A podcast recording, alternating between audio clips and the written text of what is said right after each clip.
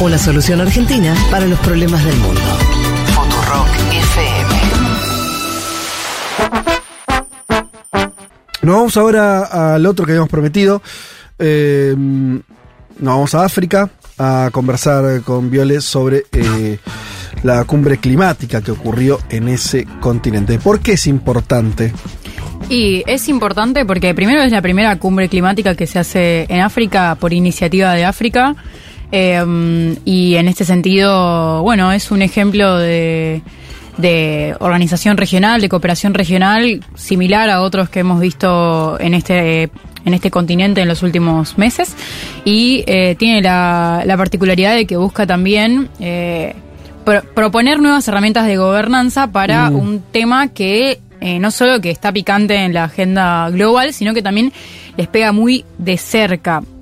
Eh, África es una región que ya atraviesa las principales, los, digamos, los más violentos, eh, de las más violentas consecuencias del cambio climático, con olas de calor, sequías, tormentas de arena. Perdón, antes que desarrolles, esto solamente porque lo venimos hablando y para eh, todo lo que está pasando en relación a golpe de Estado, toda la cuestión antifrancesa en algunos Sí. países, eh, ¿esto se vincula en algo con esta cumbre? ¿Son cosas bastante separadas? ¿Participan esos países?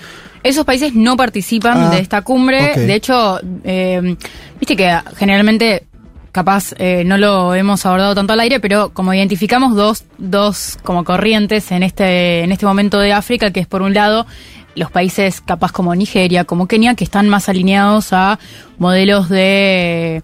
eh, de No, instituciones de gobernanza sí, más similares a Occidente Sí. eh, y por otro lado bueno otros gobiernos Sí. que buscan responden a otras lógicas como por ejemplo estos gobiernos que militares que están surgiendo en la región del Sahel al cual se suma Gabón que igual no está en la región del Sahel y tiene otras características pero que vale la pena mencionar porque fue el último caso para mí igual esto lo iba a decir más adelante me adelantaste Y bueno, pues así la conversación. Eh, Suelen bueno. ser así las columnas. Sí, es verdad, es verdad.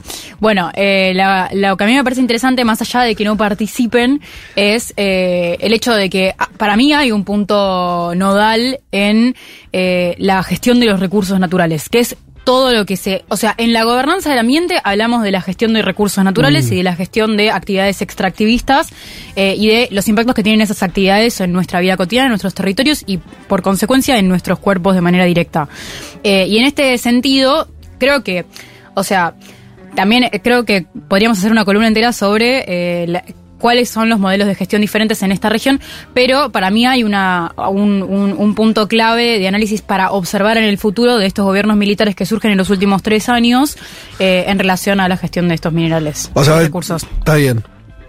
Estos gobiernos de los que estuvimos hablando mucho las últimas semanas no participan de la cumbre y vos decís, bueno, y, y tienen una idea sobre la gestión de los recursos naturales más nacional o no sé cómo, cómo lo caracterizás, pero que es distinto a lo de los que vas a hablar ahora, que están un poco más alineados Claro. con el, el- el- el, este eh, con los países europeos y demás. Exacto, para Bien. mí es como hay, o sea, eh, digamos, es inevitable que sea un eje central la gestión de los recursos naturales en estos países porque son países que dependen, cuyas economías dependen Mm. en Sí, sí. eh, casi totalmente medida de eh, la exportación de estos minerales y que de hecho son los países que financian el gasto de carbono del norte global. Mm. Si ustedes ven el, ma- el mapa de emisiones de carbono que está en el Banco Mundial, en, la, en las bases de datos, ¿vieron?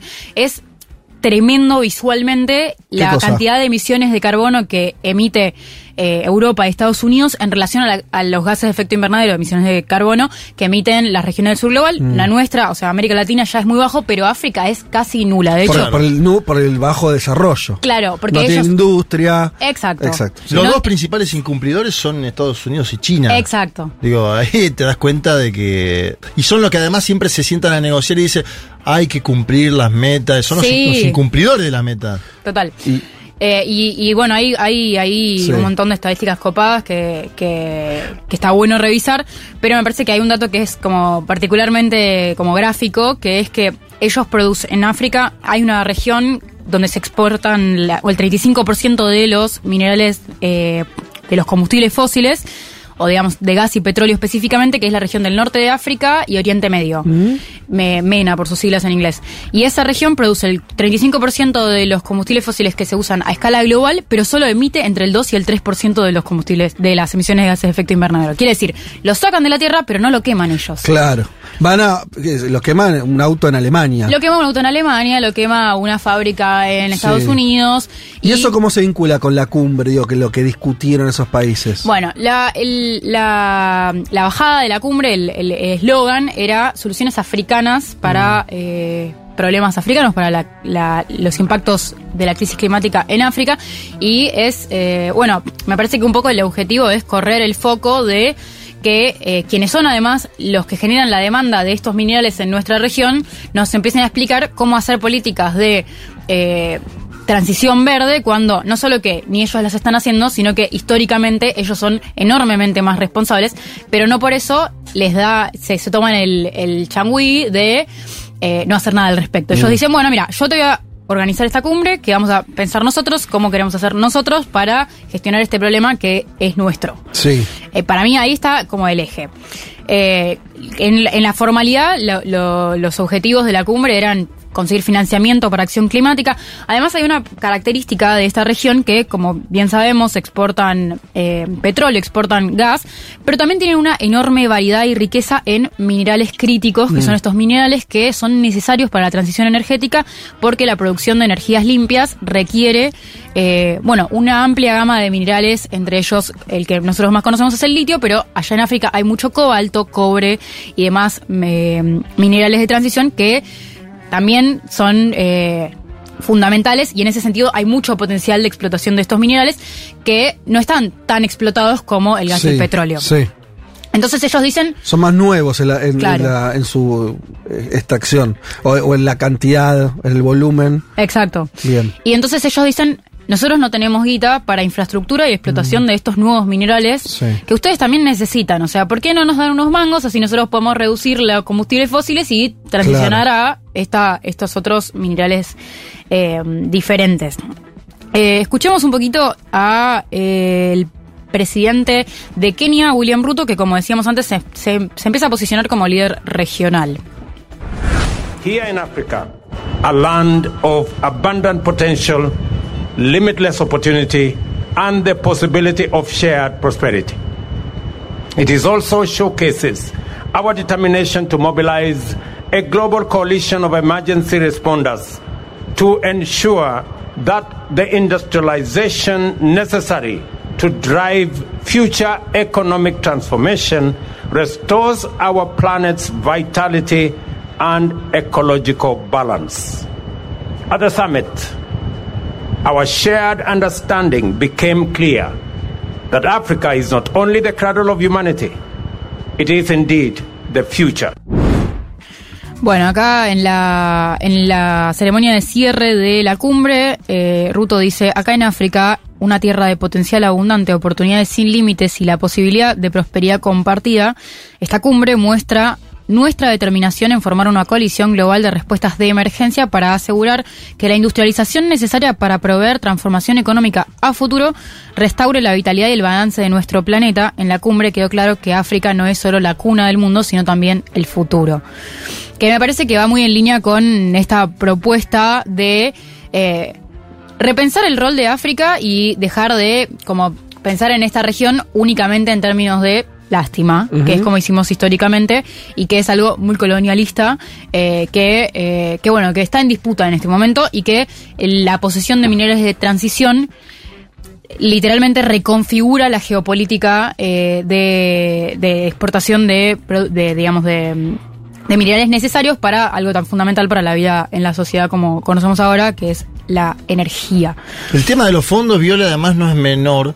Estaba viendo que Emiratos Árabes Unidos Sí. prometió, no sé si lo tenías ahí, pero que Emiratos Árabes Unidos, una potencia mediana en su zona, prometa 4.500 millones de dólares para energías limpias en África y los países del G7 no, Sí.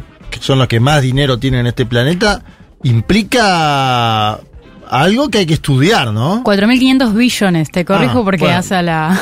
¿Billones? Sí, yo levanté de Al Jazeera igual. No, sé. yo estoy viendo en F verde millones. Billo- 4,5 billones sería una bestialidad atómica. Sí, yo creo que es más posible 4.500 Igual es- millones. ese, ese financiamiento es para 27 años. Ah, ah, es largo. Es largo. So- pero, igual, pero están diciendo yo pongo la plata acá y el G7 o incluso el G20. Ahora vamos a hablar de. Estados Unidos también, Bueno, sí. Re, re, y bueno, hay varios bancos, por ejemplo también el Banco de Desarrollo Africano, también iniciativas locales, 23 millones de dólares en financiamiento verde, y Alemania, 482 millones para infraestructura verde, o sea, el G7 no, pero bueno, también algunos países Pero occidentales son que ponen la taraja. fíjate que son chirola, 420 Sí. millones Sí, sí. contra 4.500, ¿no? Sí, sí, Bueno, y estuvo John Kerry en eh, la cumbre, el secretario para el cambio climático de Estados Unidos, y A el- perdón, a, a John Kerry lo frizaron. Le dijeron, mira, tu tema, pues digo, presidente lo vas a hacer, ¿viste? Canciller tampoco. No, Secretario de Estado tampoco. Vos hacé, vos hablá que nos importa el medio ambiente, Sí, sí. ¿viste? Que le, le le colgaron el cosito ahí va el chabón. Y fíjate qué poco, con, digamos, qué Sí, poco tiene con- para claro. dar que el tipo dijo 30 millones de dólares. No, qué hijo de puta. Entonces, claro. 30 millones se de le cagaron dólares de risa. de Estados Unidos. Se le cagaron de risa. Vamos a escuchar ahora a Mohamed A. Adou, que es el director de un think tank y también trabaja para la delegación de, Af- de Kenia en, este, en esta cumbre. El tercer audio soy este. 30 million from the wealthiest country in the world that is responsible for a third of the historic emissions coming to the most vulnerable continent that is also the least responsible and has massive potential to contribute to solve a problem that we didn't create in the first place is actually an insult. 30 millones del país más rico del mundo, que es responsable de un tercio de las responsabilidades históricas para el continente más vulnerable, que además es el menos responsable y tiene un potencial masivo para contribuir a solucionar un problema que no creamos en primer lugar, es verdaderamente un insulto. Y el audio seguía se un minuto dijo? más que repetía 30 millones, 30 Sí. millones. ¿Quién se lo dijo? Eso lo dijo Mohamed Adou, que es parte de la delegación de Kenia, eh, que participó, Ah. que además es un, eh, un académico importante en, tema- en temas de... Sí, tres empanadas. Hay un Tres problema, empanadas a full. claro, hay un problema cuando una cosa tan fuerte, imperial como Estados Unidos, una cosa es que te acusen de ser malo, de ser un chorro, de ser invasor, y otra cosa es que te, te acusen de algo mucho peor que eso, que ser una marreta y Canuto. que Ser no un tener- que no- Es como en un cumpleaños. Claro. Vos no podés caer con un paquete de yerba. Pero sobre todo no puede ser el. el- eh, solamente me salen malas palabras. No puede ser el mandamás.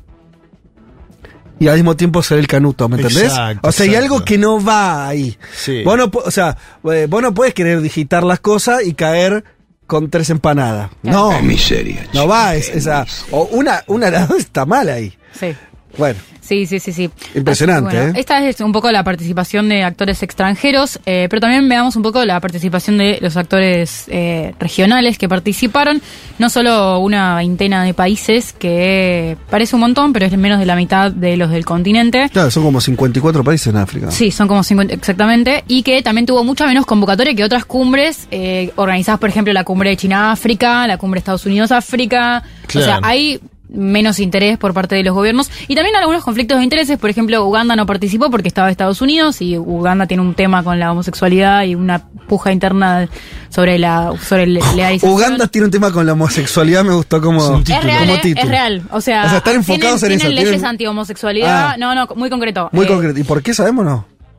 No, bueno, ya, eh, tema para investigar. Sí, ah, No, digo, porque es muy específico. Y pero lo tiene Vladimir Putin también. eh, Claro, Sí, pero no, y tiene- bueno, y tiene Estados varios, Unidos, claro, y Estados. Unidos está, el Fondo Monetario Internacional no te va a dar más fondos hasta que no saques esa ley. Entonces tienen una puja Claro, ahí que, bueno, bien, entonces. Uganda dice, no, yo a esta cumbre, si está Estados Unidos, yo no voy. Bien. Eh, y bueno, y hay algunas Y, y lo- y los países que, habían, eh, que dijimos con gobiernos militares. tampoco participan. Bien. Eh, que también están en contra de estos, or- tipo, como que creen que son todos uno, unos aliados de Francia y entonces Ajá. no compran mucho con ellos. Bien. Y que también es un debate interesante. eh, y ahora vamos a escuchar un audio del presidente de Ruanda, de Paul Kagame, que habla de la participación del sector Se dice. Kagame porque yo ese, ese apellido, ¿no? ¿Cómo lo decís vos? No, es- yo le- siempre se lee Paul Kagame. digamos. Claro. Viste que genera bromas dentro de las, eh, las relaciones internacionales, pero Sí. Kagame se dice. No, no sé cómo se dice en realidad. Bueno. Esa es mi interpretación, Ok, probablemente no. muy occident- occidentalocéntrica. Ok, Paul. Paul. Escuchemos a Paul. Kenya does not negotiate in the international space as Kenya. Kenya is one member of the Africa Group. And at the technical level, where the technical negotiations happen, Zambia is coordinating the whole of the Africa group and so speaks on behalf of Africa. In At the ministerial level, we want the private sector to play a greater role in building a green economy. Our strategy is to position ourselves as an attractive destination for international climate financing and investment. That's why the COP27 at that summit, Rwanda launched Ireme Invest, a green investment facility created by the Rwanda Green Fund in partnership with Development Bank of Rwanda. We have also been working closely with the International Monetary Fund as a participant in the Resilient and Sustainability Trust. We have access to long term financing to further integrate climate into our economic policies. Bueno, en Ruanda queremos que el sector privado juegue un rol mayor en construir una economía verde. Nuestra estrategia es posicionarnos como un destino atractivo para la inversión climática internacional. Es por eso que en la COP27 Ruanda lanzó el IRM Invest, ahora vamos a hablar de, ese, de esa iniciativa, eh, un- un, eh, una plataforma creada por el Fondo Verde de Ruanda en colaboración con el Banco de Desarrollo de Ruanda y también estuvimos trabajando muy cercanamente con el FMI en el Fondo Resiliente de Sustentabilidad. Obtuvimos acceso a financiamiento de largo plazo para integrar la cuestión climática a nuestras políticas económicas. Tengo, a ver, si se escucha. ¿La pronunciación? Sí, en francés, a ver. A ver. Cágame, ¿Cómo? cágame. En francés. ¿Paul? Paul Kagame, Ok. Y en, eh, pero eso, em, eh, te digo, a ver en ¿Qué inglés. pedido a Paul, eh? Paul Kagame, Cágame. Bueno, nos faltaría, bueno, no sé, en, en por ahí una lengua Sí. este, local. Vemos que habla lento porque no es su lengua nativa el inglés. Em, bueno, pero ahí. Sí, Bueno, está bastante parecido como se lee igual. Sí. Paul Kagame, ¿no? Sí. Sí, sí, sí, tal cual. Bueno, y acá lo escuchábamos a Paul hablando de una iniciativa impulsada casi exclusivamente por Ruanda y a la vez una iniciativa impulsada en trabajo, digamos, eh, en colaboración con el FMI, que también ahí se no se colaboren pone- más, no pidan más colaboración al FMI, muchachos, ¿viste? por favor. Pero no es fácil, no es No, fácil. yo ya sé, pero pidámosle plata a otro. Confía en Emiratos Árabes Unidos, no sé. Sí, sí, Emiratos Árabes Unidos también. Lo que pasa es que falta más. Seguro. O pero, sea, ¿viste? no alcanza. Cuando se mete el FMI. Yo estoy de ah, acuerdo, imagínate que yo estoy de acuerdo con vos, pero sí, eh, me parece que es interesante esto, eh, no solo porque, digamos, va en coordinación, o sea, va paralelo a una iniciativa ruandesa, africana, que Bien. viene de ahí y va para ahí. Y me parece que esto, no sé, pensaba un poco en la discusión sobre los BRICS y cómo eh, la incorporación de Argentina a los BRICS significaba linealmente una desalineación con, est- mm, con Estados Unidos, un desalineamiento. Eh, no sé cuál es el correcto, pero eh, no, es, no es posible ni siquiera, aunque querramos digamos, borrarnos de la, de la influencia de Estados Unidos y de la, la- las garras del FMI, no es posible, aun cuando... Hoy en condiciones materiales no. Néstor Carlos Kirchner lo hizo en su momento. Claro. Digo que hay, con- hay momentos Hay momentos, históricos sí. donde vos si juntás la plata, se la das y así no se meta más con nosotros, que es lo que hizo el señor Lula en Brasil. Sí, pasa que estos son países que tienen una debilidad estructural mucho Seguro, más grande, por ¿no? eso estamos hablando. Sí. De, de- de la asistencia es, es permanente. Sí, sí, No, y- históricamente no tienen- despojados además. Claro, tienen estructuras productivas en las cuales eh, desde las cuales asentarse. Exacto. Y que además eh, las producciones se ven, o sea, todo lo que no es minería y igual en general también, o sea, todas las actividades productivas se ven muy golpeadas, nivel un cuarto de la, de la producción se les va porque eh, por las tormentas de arena, las olas de calor, o sea, por los impactos directos del cambio climático que tienen que, que bancarse en primera persona. Vi que estuvo Fran-. Francia Márquez, estuvo. Es la Y se- ya sé. segunda visita de Francia Márquez a África. Y ella tiene mucho interés ahí. Ahí hay un dato para mí a Sí, estudiar, sí, ¿eh? sí, sí, total. Lo, hicimos columnas sobre Claro, en Francia su momento Márquez hiciste en mayo, gira, sí. pero ya estamos viendo que es la segunda visita de una vicepresidenta de América Latina a África. Sí, sí, total, total.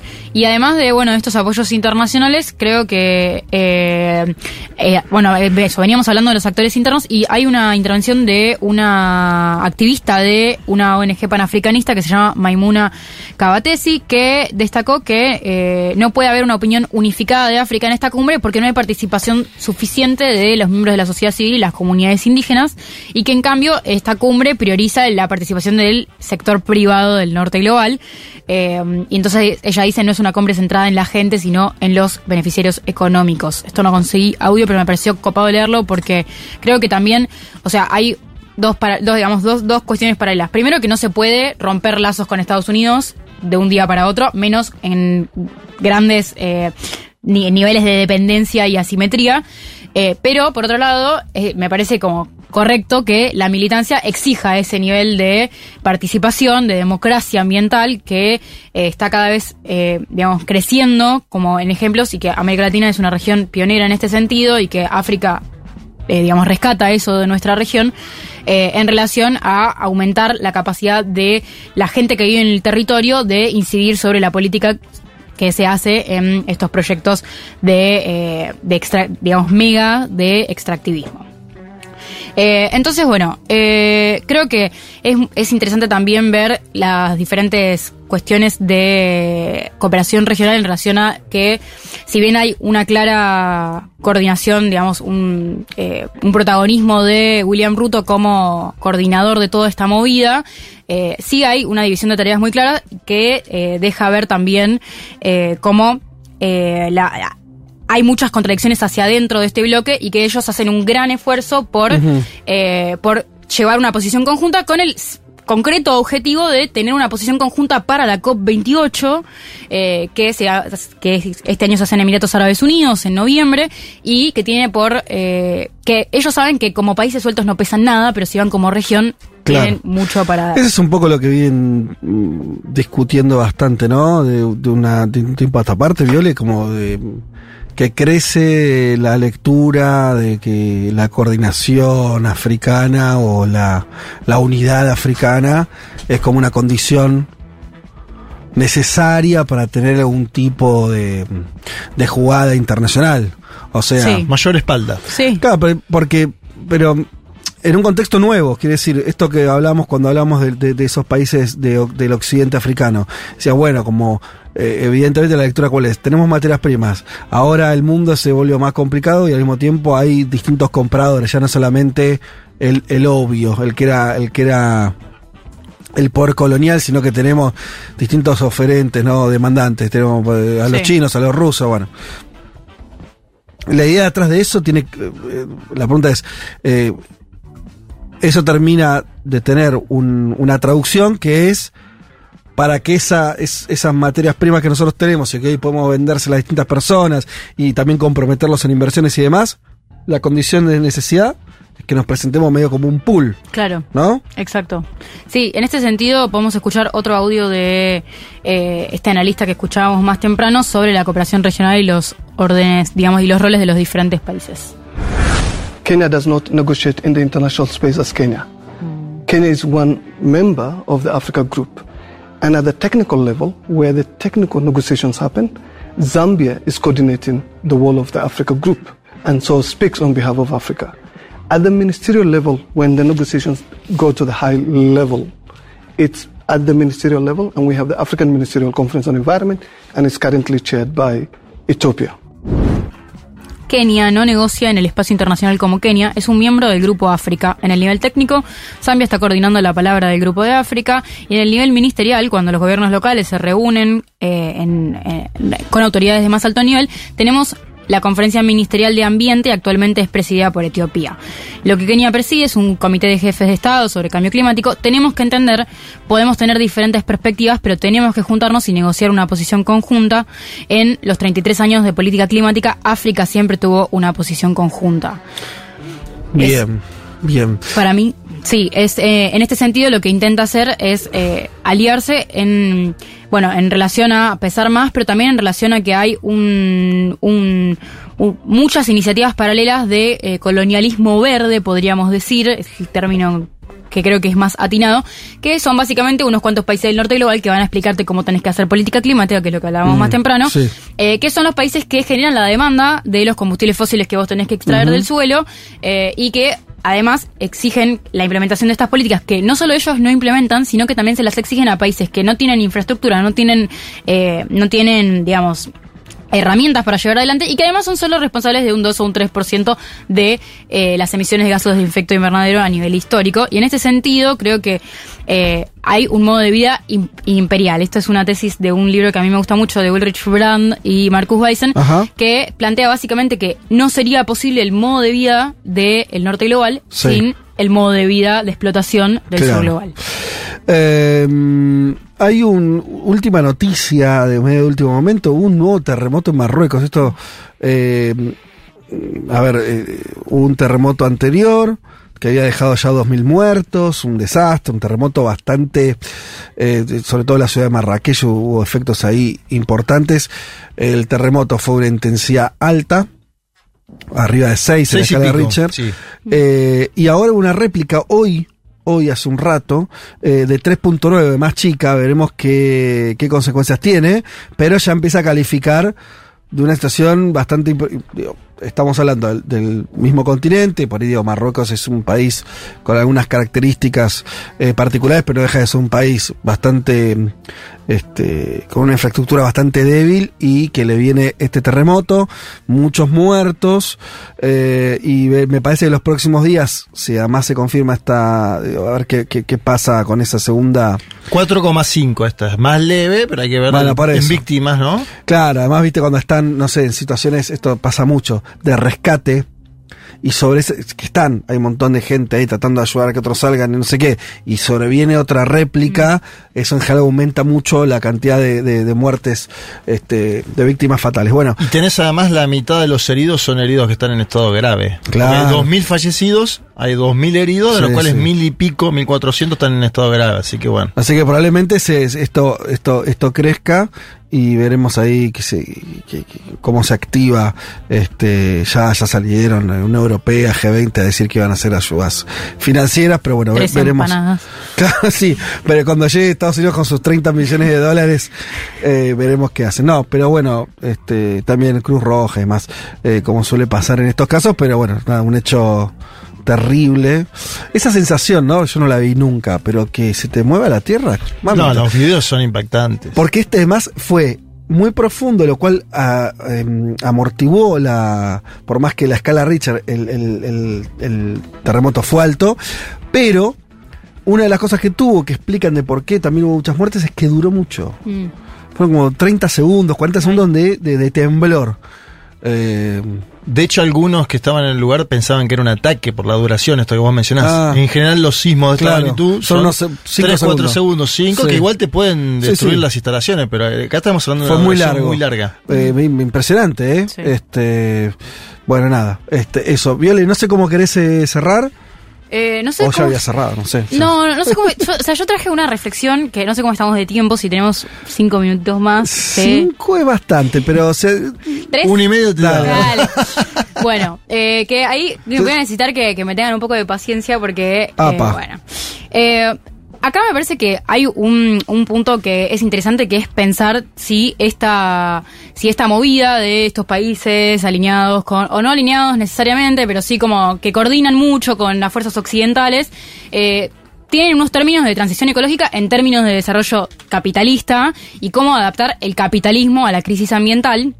Eh, y, y a mí me parece que hay otras, digamos, hay otro camino que es ir un paso más allá de eso, eh, que eso en la, en la teoría aparece mucho como el giro ecológico, Ajá. eh, que tiene que ver con hacer un cambio ontológico de empezar a pensar eh, en, en- en- los problemas del cambio climático no como algo que tengamos que arreglar para, para proteger al capital, que es lo que digamos, dirige la, la- la vida humana hoy en día, podríamos decir, eh, sino que además eh, sino que en cambio, quiero decir, empecemos a pensar la, la política a partir de la crisis climática como eh, bajo el digamos bajo el objetivo de proteger a las personas y a la calidad de vida de las personas porque eh, creo que hay un problema de nuestra, de nuestra cotidianidad que también lo asocio mucho a que vivimos en grandes ciudades donde estamos muy alejados de los espacios verdes y donde no podemos, digamos, no, no tenemos noción de, de, de- de la naturaleza en la Sí. vida cotidiana,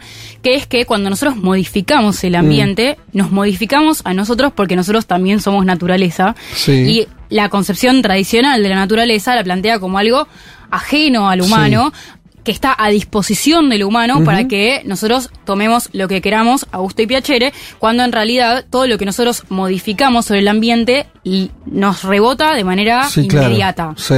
Eh, Hasta ahí te seguí. bien, bueno. eh, ¿Ahora se va a complejizar? no, o sea, en realidad no se va a complejizar, complejizar tanto, pero eh, sí creo que a veces esto, que parece como muy lindo escucharlo, Sí. eh, es, es muy lejano a, aplicarlo en la vida cotidiana porque esto implica un desacelere.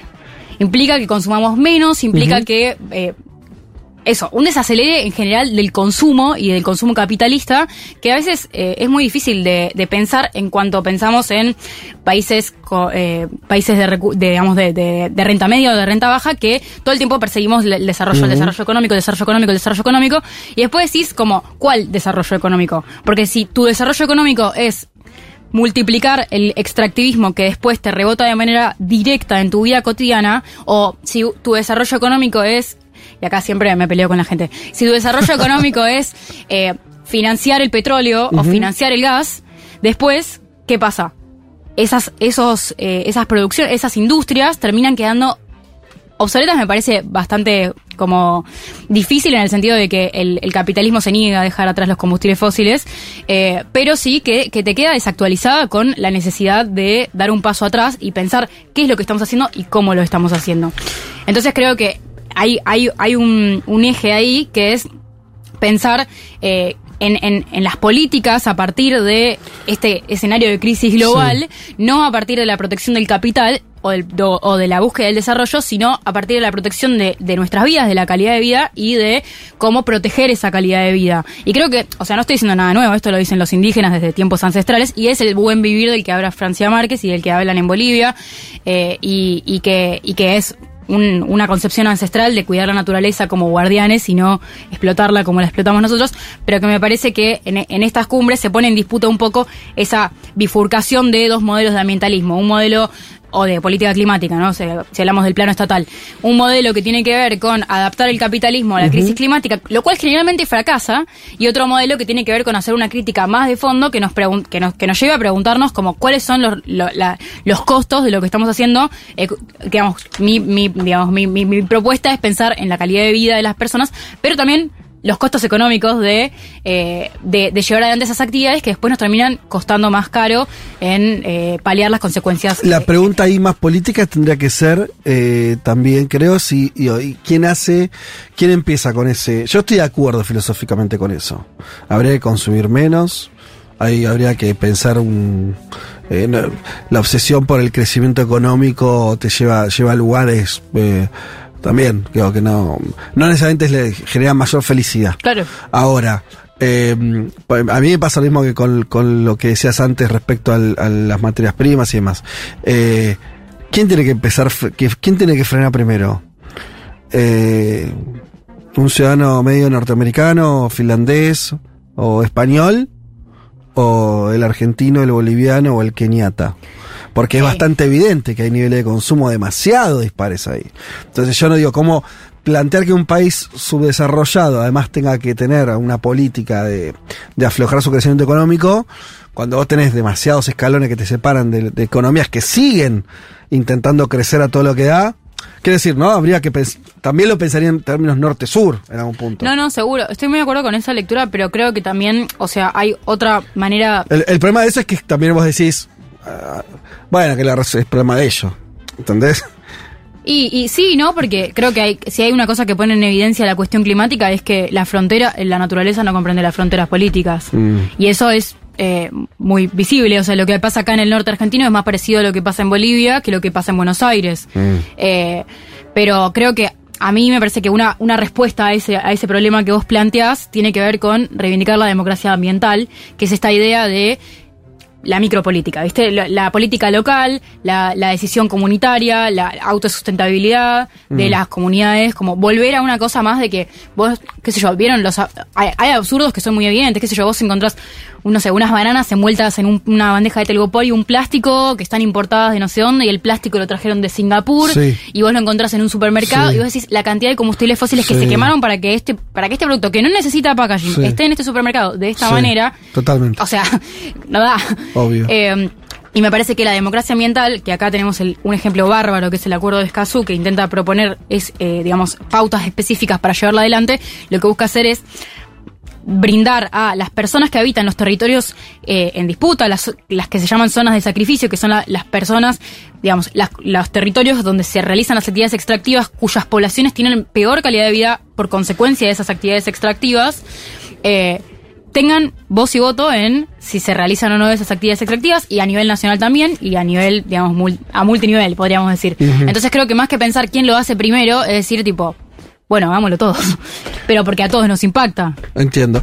Bueno, plantea la discusión para. Hubo un interesante plebiscito en Sí. El de Ecuador. que Ay, por me ahí en algún momento lo podemos trabajar también, el de Yasuní de Ecuador. Ajá. Se plebiscitó hace tres semanas y votaron, eh, por eso ella decía las comunidades, votaron por detener la explotación petrolera en el Parque Nacional Yasuní. 60% de los ecuatorianos votaron eh, a Y favor. Lazo dice que no es posible aplicarlo. Ahí se, Claro. da, ahí se da la otra dinámica, ¿no? Dice, bueno, está muy bien, me parece que hayan bien votado, yo no lo puedo aplicar como Estado. Ojalá podamos discutirlo en términos políticos en este programa porque es interesante y hay y, y me parece que eh, uno rápidamente como eh, las redes sociales eh, y la forma de discutir ahora nos llevan a posicionamientos demasiado rápidos Sí, sí. sobre temas que yo Son más complejos. Me Sí. parece que hay que pensarlo, que hay que discutirlo en términos concretos, en términos reales. Eh, así que está hecha la invitación para la próxima columna. Si querés podemos charlar de eso, Dale. bueno, cuando la encontremos un momento. Un mundo de sensaciones. Una solución argentina para los problemas del mundo. Futurock.